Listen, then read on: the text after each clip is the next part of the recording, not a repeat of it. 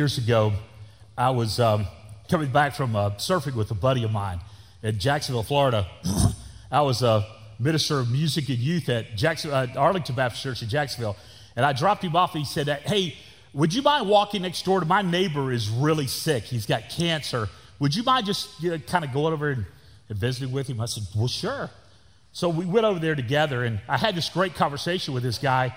He was one of these guys that was he trusted Christ when he was younger, so we kind of helped him nail down that decision. And he was like really in the last stages of his life. But he'd never really been a part of a church family. And we talked about that a bit, and I prayed with him. We kind of secured things, and, and then I, I left. And about a week later, my buddy called me and said, Hey, my neighbor died, and he asked me to ask you to do his funeral. I said, Well, sure, yeah. You know, I'm a pastor, that's what we do. And and uh, I liked the guy. I, I went and did his funeral. It was a graveside. It was me, his lawyer, and the undertaker. It was the only people that, that were there. You see, even though he belonged to Jesus, he'd missed the blessing of being a part of a family. Now, he had some other extenuating circumstances with his extended family and hurts and habits and hangups. But, you know, he died alone, and that was not God's intent. That was not God's purpose.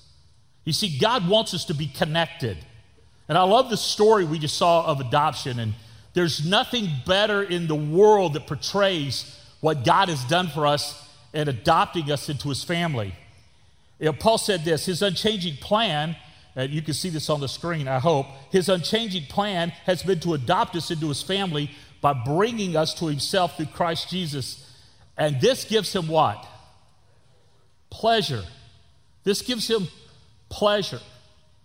Now, you've heard me say this before, but I want it to really resonate in your heart that a Christian without a church family is a spiritual orphan.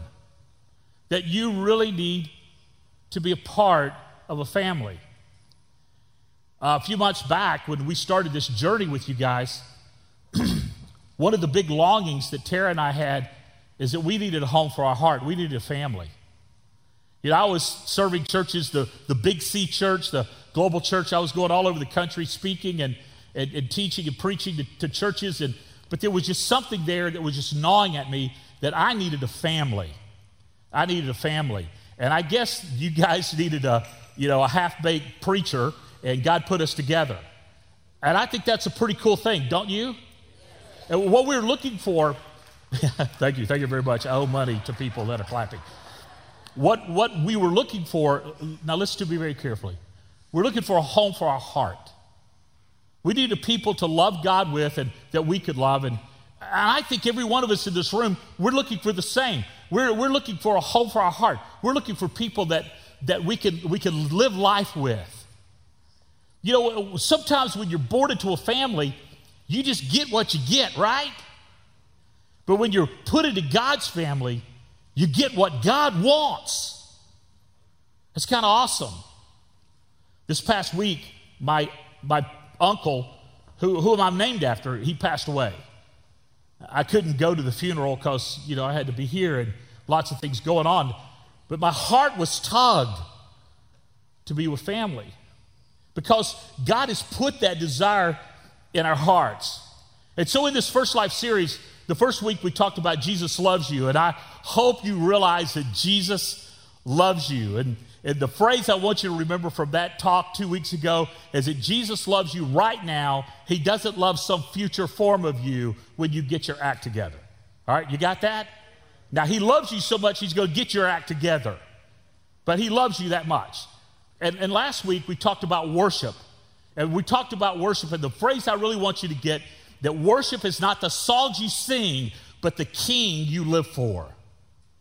That's what worship is. It's not the songs you sing, but the king you live for. And that's King Jesus, that we're going to worship him. And today, what I'm going to do today, I'm going to do something very unusual. Probably something that's, well, I guarantee it's never been done here before. I know y'all shocked by that. I've been here, now I think we total it up 25 weeks I've been aggravating you folks. Doesn't it feel longer than that?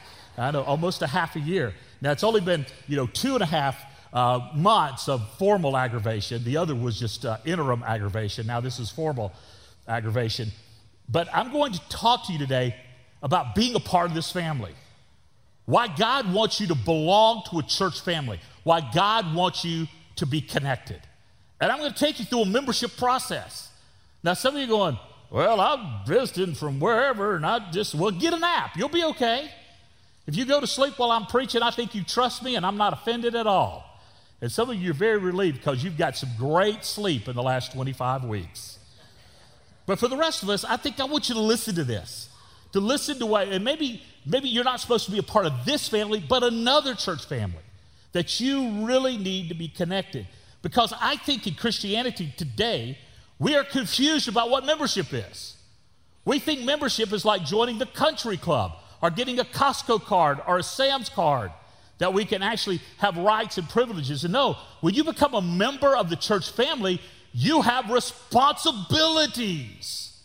You become a part of the body of Christ. You're saying you're going to join with God and his people in his redemptive purposes in the world. And it's not about you, it's about us. It's about King Jesus and us going together to fulfill the mandate of God. Now, I think this will be fun. I hope it'll be fun. And I hope it'll be quick. And at the end, well, you know, quick's a relative thing with me. Some of you got that joke. But I hope at the end of this thing, you're going to say, okay, I'm ready to do something. I'm ready to commit to something, to someone, to somebody's. And let your life be filled with the richness of God because you do not grow without commitment. You don't. And God is asking you to step up and step in to be connected intentionally with the body of Christ. So let's pray together. Father, thank you for uh, what we're about to do. And I pray, God, that you will just speak through me. That'll be, not be my words or thoughts, but Father, your truth that will lead us to understand what you want done and what you want us to do. And that none of us will walk out of here not being challenged to commit to you at a deeper level. Father, I suspect some folks in this room today are going to give their lives to you for the first time. I think I suspect that some people are going to say, I'm going to, okay, I'm going to become a part of this family right here and, and serve with them and serve you. And Father, some are, well, they're just going to step into a journey. And whatever it happens, it's all for your glory. So let me speak now with your truth and your peace and your words and your wisdom. And I thank you for how good you are. And I pray this all in Christ Jesus' strong name. Amen. Now, this ought to be fun. So go ahead and take your notes out, your Take the Weekend With You notes. And I provided some other scriptures for you to read this week. Let me remind you of the curriculum that we provided for you, the, the group curriculum. It's on our website. You can go on and listen to these four minute videos. Uh, Tara and I started our group last Wednesday. It was awesome.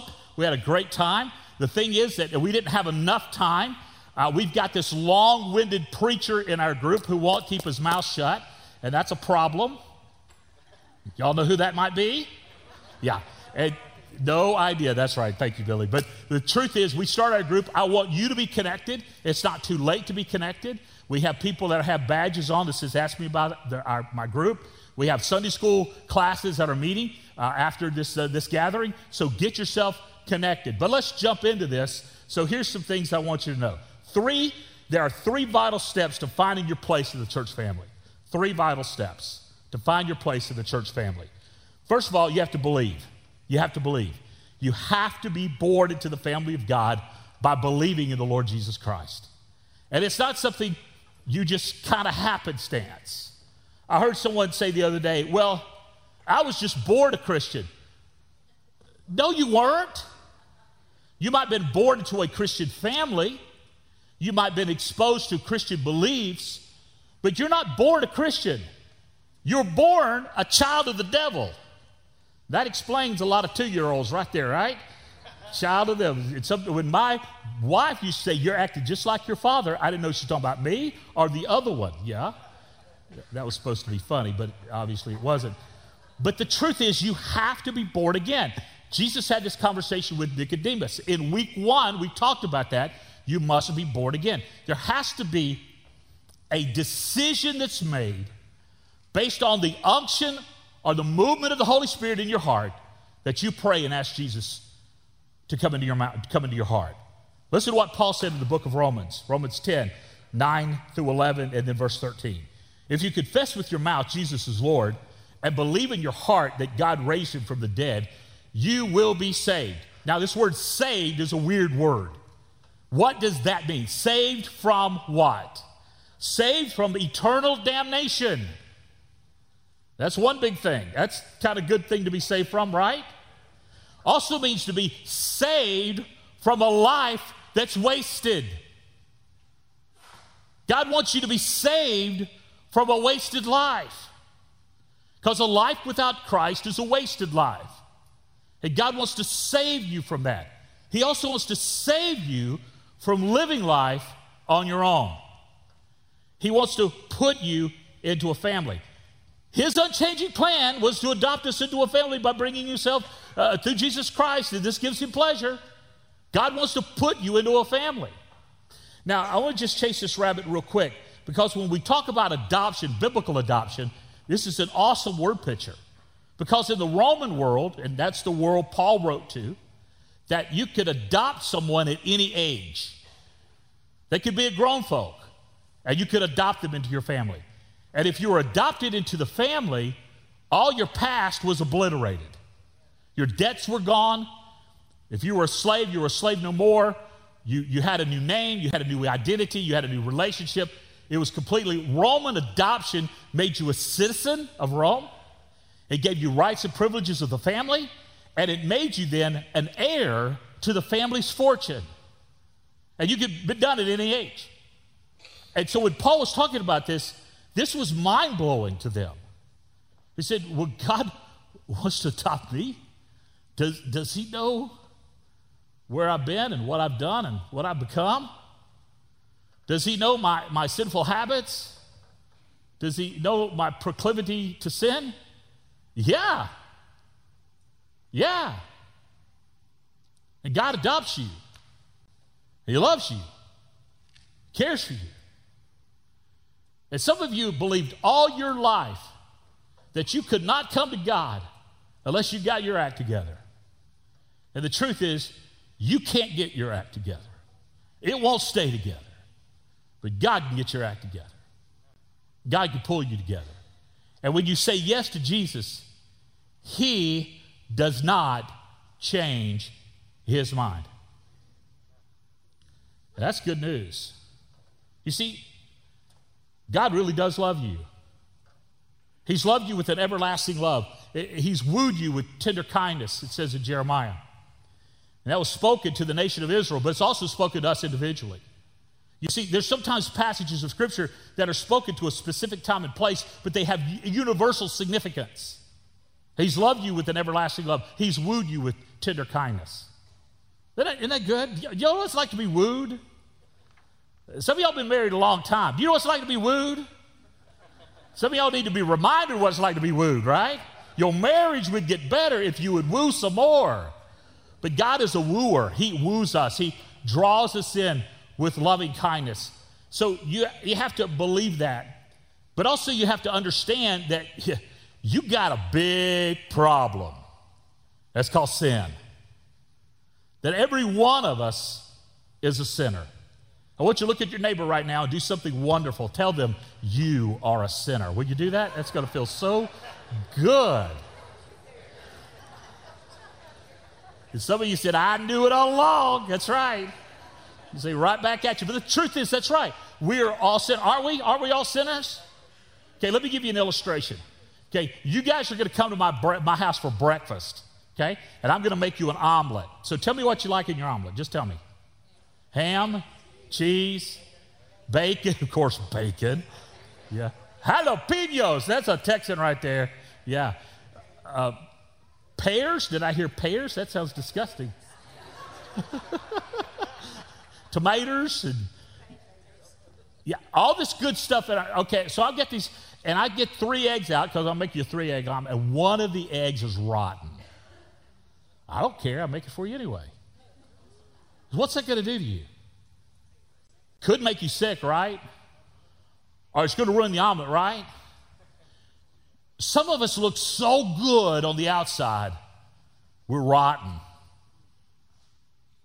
We're rotten. We got stuff. We got secrets. We got hurts and habits and hangups. I, I used to uh, go to a church that my pastor would talk about the end of time a lot. And he would say, Today you could walk out of this door and get hit by a bus and go to a devil's hell. We had no buses in our town. It bothered me. The devil's bus is out there going to run over me. But he'd say, when you get to heaven, God's going to play all your sins on a big video screen. He's not. Because when we come to Christ, He forgives us our sins. He cleanses us from all unrighteousness. In 2 Corinthians chapter 5, verse 21, Paul wrote this. He made him, God made him who knew no sin, to become sin for us that we might become the righteous of God.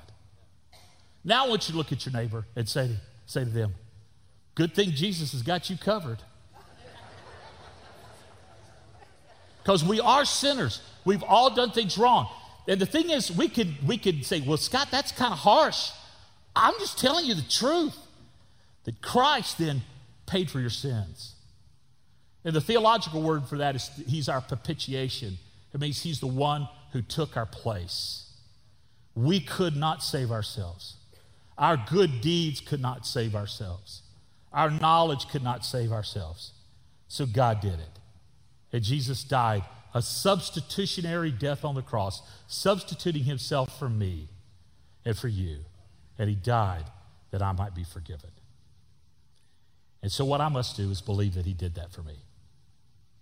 That's the only thing the Bible asks you to do is to believe that. Now, it's not some kind of intellectual understanding. I'm reading a really good book right now called The, the Problem with God. It's one of those Tozer esque books. It's really kind of complicated, but I'm, I'm really loving it. And it, when he talks about that people really have a problem believing God would do this. And, and, they, there's a lot of problem with people even believing the historicity of Jesus. Did he really exist? And then there's the Christ myth that's been taught in universities all around, our, or all around the world right now that Christ is a, a mystical, a mythical figure and compares him to other mystical Messiah types throughout ancient history. And the problem is, it's hogwash because it does not hold up under academic scholarly uh, scrutiny. Sutton. And I've heard these arguments before. I said, but that's not true. That's not what that taught. That's not what that said. That's not true. And that's not true. It's not true. The life, death, burial, and resurrection of Jesus Christ is the most accurately documented event in ancient history, more so than the rulers of Egypt or all the Caesars of Rome. It happened and he was and he is. Josephus, a Roman historian, even wrote about the resurrection of Jesus Christ and how it changed the Roman world. Other extra biblical material give evidence to Christ, the historical figure, and the messianic presence, his miracles and his resurrection. It was not doubted in the ancient world. And when you go to Israel with me, you'll be overwhelmed by the archaeological and historical evidence of the life of Christ. And it is ignorant to believe otherwise. But here's the problem if that's true, then I can't be God. And the oldest lie in the book is that you will be a God. Eat this, you will be a God. And if Jesus is God, I can't be a God. And guess what? I make a lousy God. I don't know enough. I don't have enough power. I need King Jesus. And so I must believe in him. Now, the biblical word for belief comes from a Greek word called gnosis, and that means a knowledge that is deep, intertwined, and leads to a commitment. I need to have that knowledge of Christ. Not that's intellectual knowledge, but a deep, intertwining knowledge that leads me to a life of commitment. Have you believed in the Lord Jesus Christ? I'm talking about have you been a Baptist. or a Methodist or a Catholic or a Presbyterian. I'm talking about have you believed in the Lord Jesus Christ? Then, ask once you believe, then you're baptized as a symbol of that belief. Baptism doesn't make you right with God, it shows that you are right with God. Now, some of you say, well, Scott, that's awesome. I was baptized as a baby, and that's fantastic. We dedicated children. That's different. A dedication or a baptism as a baby is different from a baptism as a believer. It's two different symbols. One doesn't negate the other one. And that you, you're baptized as a believer after you believe to symbolize the fact that you belong to King Jesus. I wear a wedding ring. Actually, it's not a wedding ring, it's a Tara ring. I belong to Tara. And I got this ring put on my finger when we married, not before. Now, before we married, I gave her an engagement ring. And that was a promise ring that after her and her mama spent all the money they could spend, we would have a wedding, right? And so I gave her an engagement ring. And let me tell you this, okay? When Christ comes into your life, he gives you the promise, the promise that he's going to take you to be with him one day. And baptism is a symbol of that commitment. Do you have to be baptized to be a Christian? No. Do you have to be baptized to go to heaven? No. Should you be? Yes. It's a symbol. It's a symbol of obedience, and it's an outward declaration of inward commitment. Peter replied this, this is in Acts 2 38. Each one of you, each of you must repent of your sins and turn to God and be baptized in the name of the Lord of Jesus Christ for the forgiveness of your sins. So I have to believe in Jesus. But to be a part of this family, you also have to believe in some theological truths. Now I'm going to run through these. I'm just going to sprint through them. And we have them available on our website, also in other places if you want to dive into it deeper. But we don't have time for me to preach all of these theological truths. Aren't you excited about that? Okay, here they are. These are the things we believe. We believe the Bible is made up of the Old and New Testaments, inerrant and original given, verbally inspired by God. They are complete in revelation of God's will for the salvation of people. They are divine and only rule of Christian life and faith. we believe in God. Therefore, there is one God who is infinitely perfect, existing in three persons the Father, Son, and the Holy Spirit. We believe in salvation. It's only provided by faith in Jesus Christ. We believe in Jesus Christ. Jesus Christ is a true God and true man, conceived by the Holy Spirit and born of Virgin Mary. He died upon a cross, the just for the unjust, as a substitutionary sacrifice, and all who believe in him are justified on the grounds of his shed blood. He rose from the dead according to scriptures, and he'll come again in glory. We believe in the Holy Spirit. The Holy Spirit is God and is sent to indwell, guide, teach, and empower the believer and convict the world of sin, of righteousness, and of judgment. We believe in humanisty. Humankind was originally created in the likeness and image of God, fell through disobedience, thus incurring both physical and spiritual death. We're all sinners and could only be saved by the atoning work of Jesus Christ. The eternal destiny of those who accept Jesus is forever conscious, of who reject Jesus is a forever conscious torment separated from God and from those who believe. Everlasting joy is in the presence of the Lord. So that's a doctrine of heaven and hell. The church. The church of which Jesus is the head consists of all who believe on the Lord Jesus Christ. The local church is the expression of the universal church and gathers to observe the ordinances of the Lord's Supper, baptism, to pray, to be encouraged to the Word of God, to fellowship, to testify in word and good deed, and the good news of salvation both locally and globally. And this last Thursday, we had a gathering of pastors of all kinds of denominations on our campus to pour into them what it means to be a Building Lives church. We had some Presbyterians here, y'all. They were predestined to be here. and it was awesome. And we have common ground with them. And, and, and to see these pastors going, this is what it's be about. It's about, it's about being together in the Big C church. Perseverance of the saints. I love this. Those who received in faith Jesus Christ as Lord and Savior will never fall from grace and be lost. Any belief system that creates insecurity is not of the Lord. Hmm. But shall persevere to the end and spend eternity with God the Father. Baptism.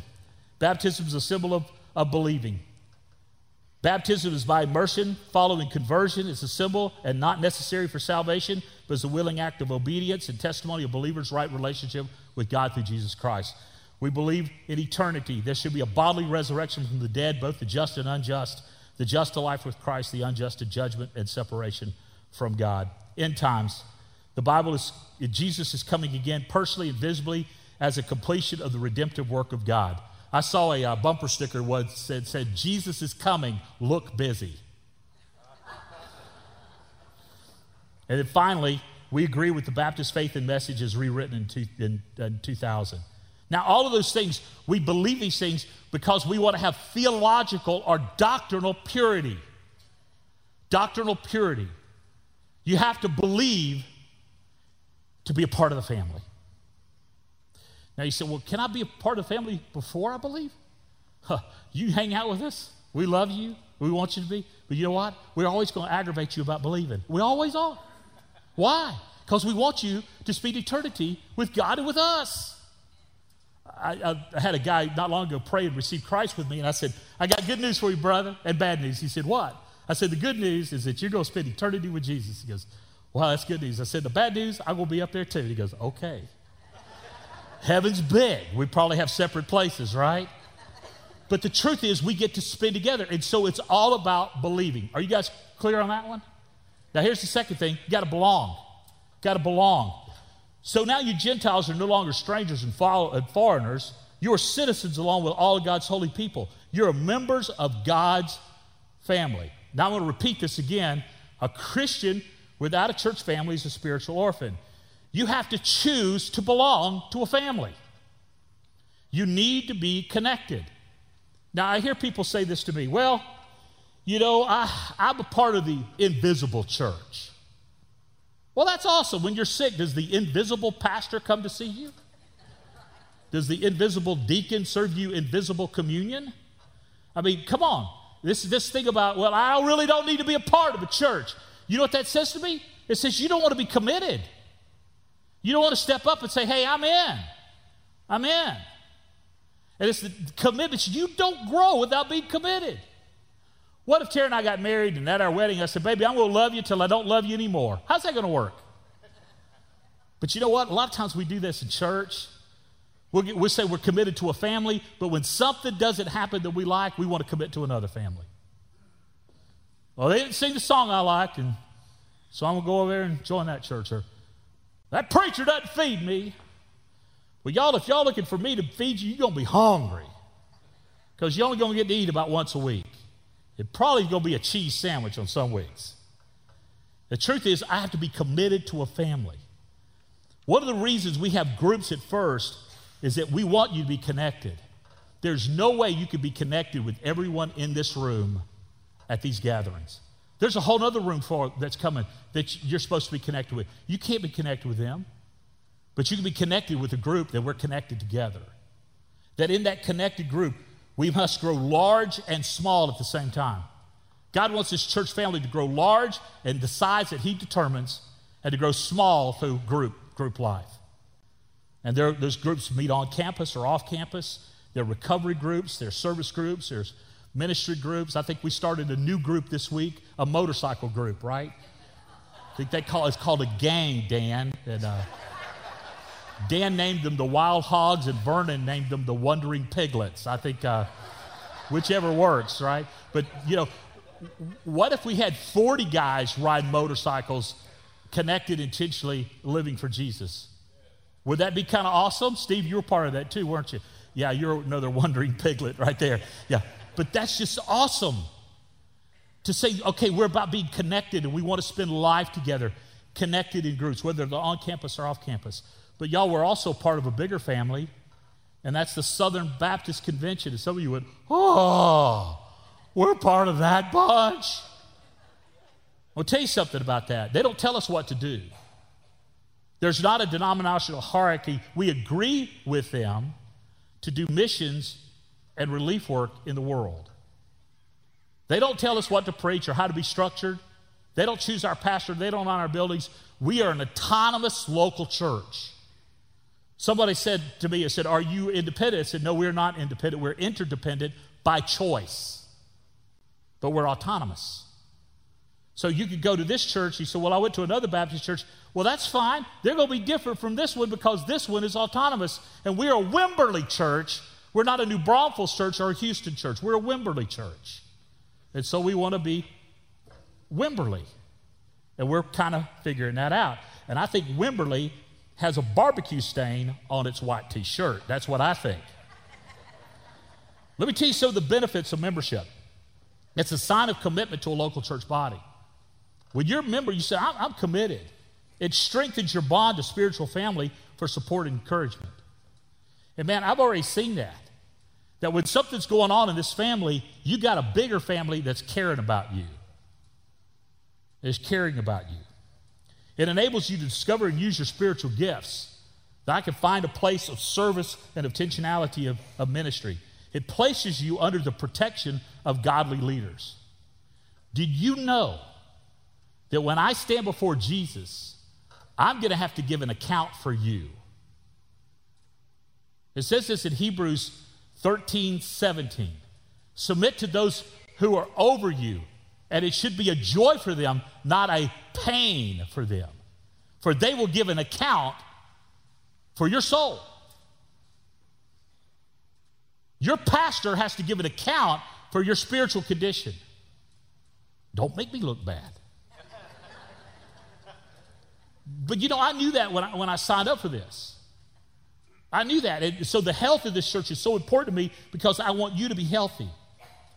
It gives you the right to vote on leaders in the direction of the church family. We are better together. Last two weeks, we spent time showing you the game plan, opening up the hood and let you guys look underneath. And there's about 100 people, uh, some, some saying, it was about 100 each night. Some of the same people came and went. And everybody went away from there encouraged that we have a plan to be healthy and to make a difference for King Jesus, right? Those you were there? And that's four of you that agreed with that. That was exciting. But the truth is, we, we looked at where we are, where we're going strategically.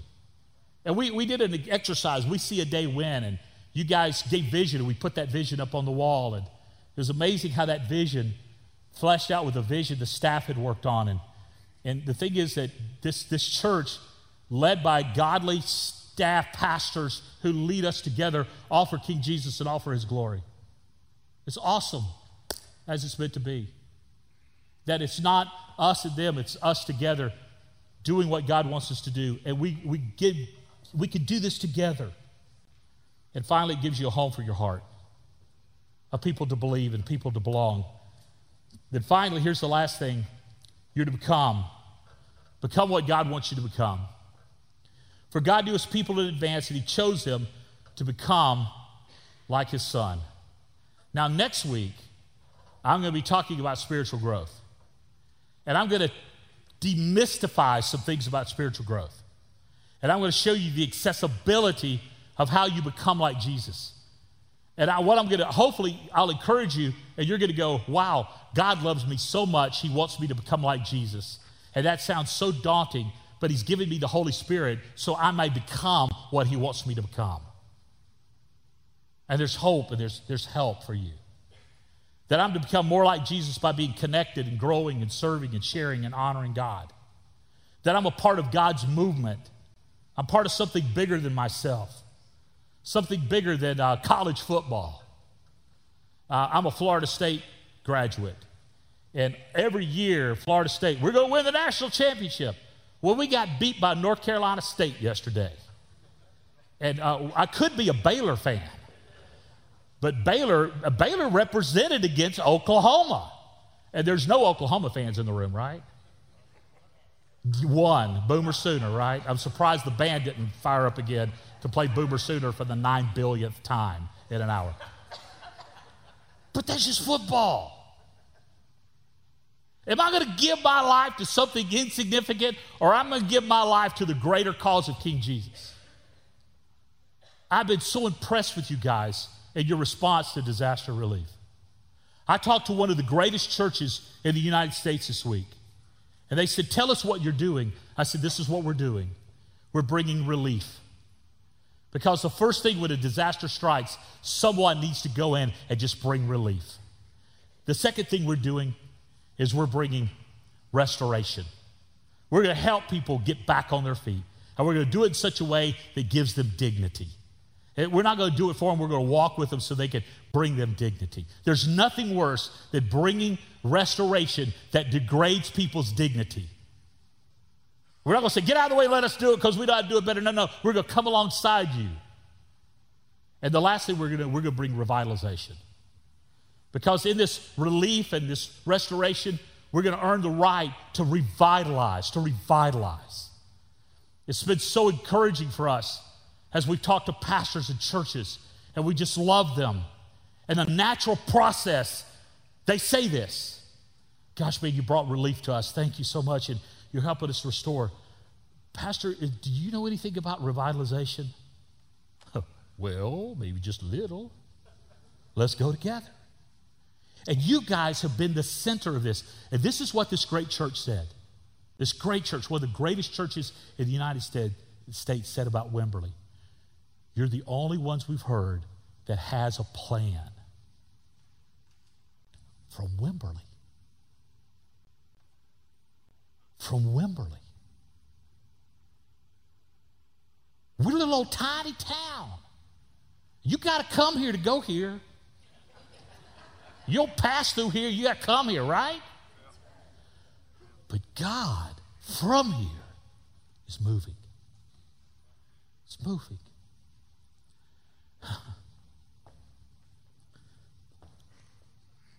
I was a part of a church staff once, and I led my neighbor to the Lord, and I sent them to another church because I was embarrassed about the church I was part of. I'm not embarrassed to invite people to come here. The preacher's mediocre, but the love is strong. Wimberley strong. I don't know about you, amen in the love or the preacher, but either way, okay? Wimberley strong. That we could be the hope of the world. I would join this church. So I did. What about you? For you are all children of God through faith in Jesus Christ. It's time to come home. Time to come home. Now, in your bulletin is an insert. It's this kind of long, skinny card. Tara, sweetie, would you mind bringing me? I left my card on the front row because I was nervous. This is my beautiful wife, Tara. Can y'all welcome Tara? She comes.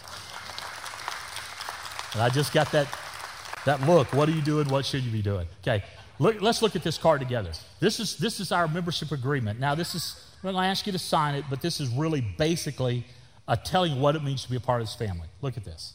Having received Jesus Christ as my Lord and Savior, and been baptized or be willing to be baptized, and being in agreement with the church's statements, strategies, and structure, I now feel led by the Holy Spirit to unite with this church family.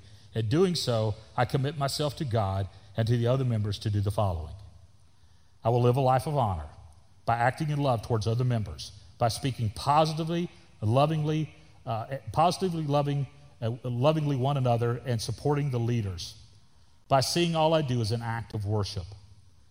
I will, com- I will connect with my church family by praying for our health and growth, by inviting the unchurched to attend, by warmly welcoming those who visit, by being connected in a group and a ministry. Three, I will grow to be more like Jesus by attending faithfully, by living a godly life, by giving regularly, by regularly reading, studying, and applying God's word to my life. Turn it over. I will serve the ministry of my church by discovering my gifts and talents, by being equipped to serve, by developing a servant's heart. Five, I will share the love of Jesus by looking for and seizing opportunities to share my hope in Christ.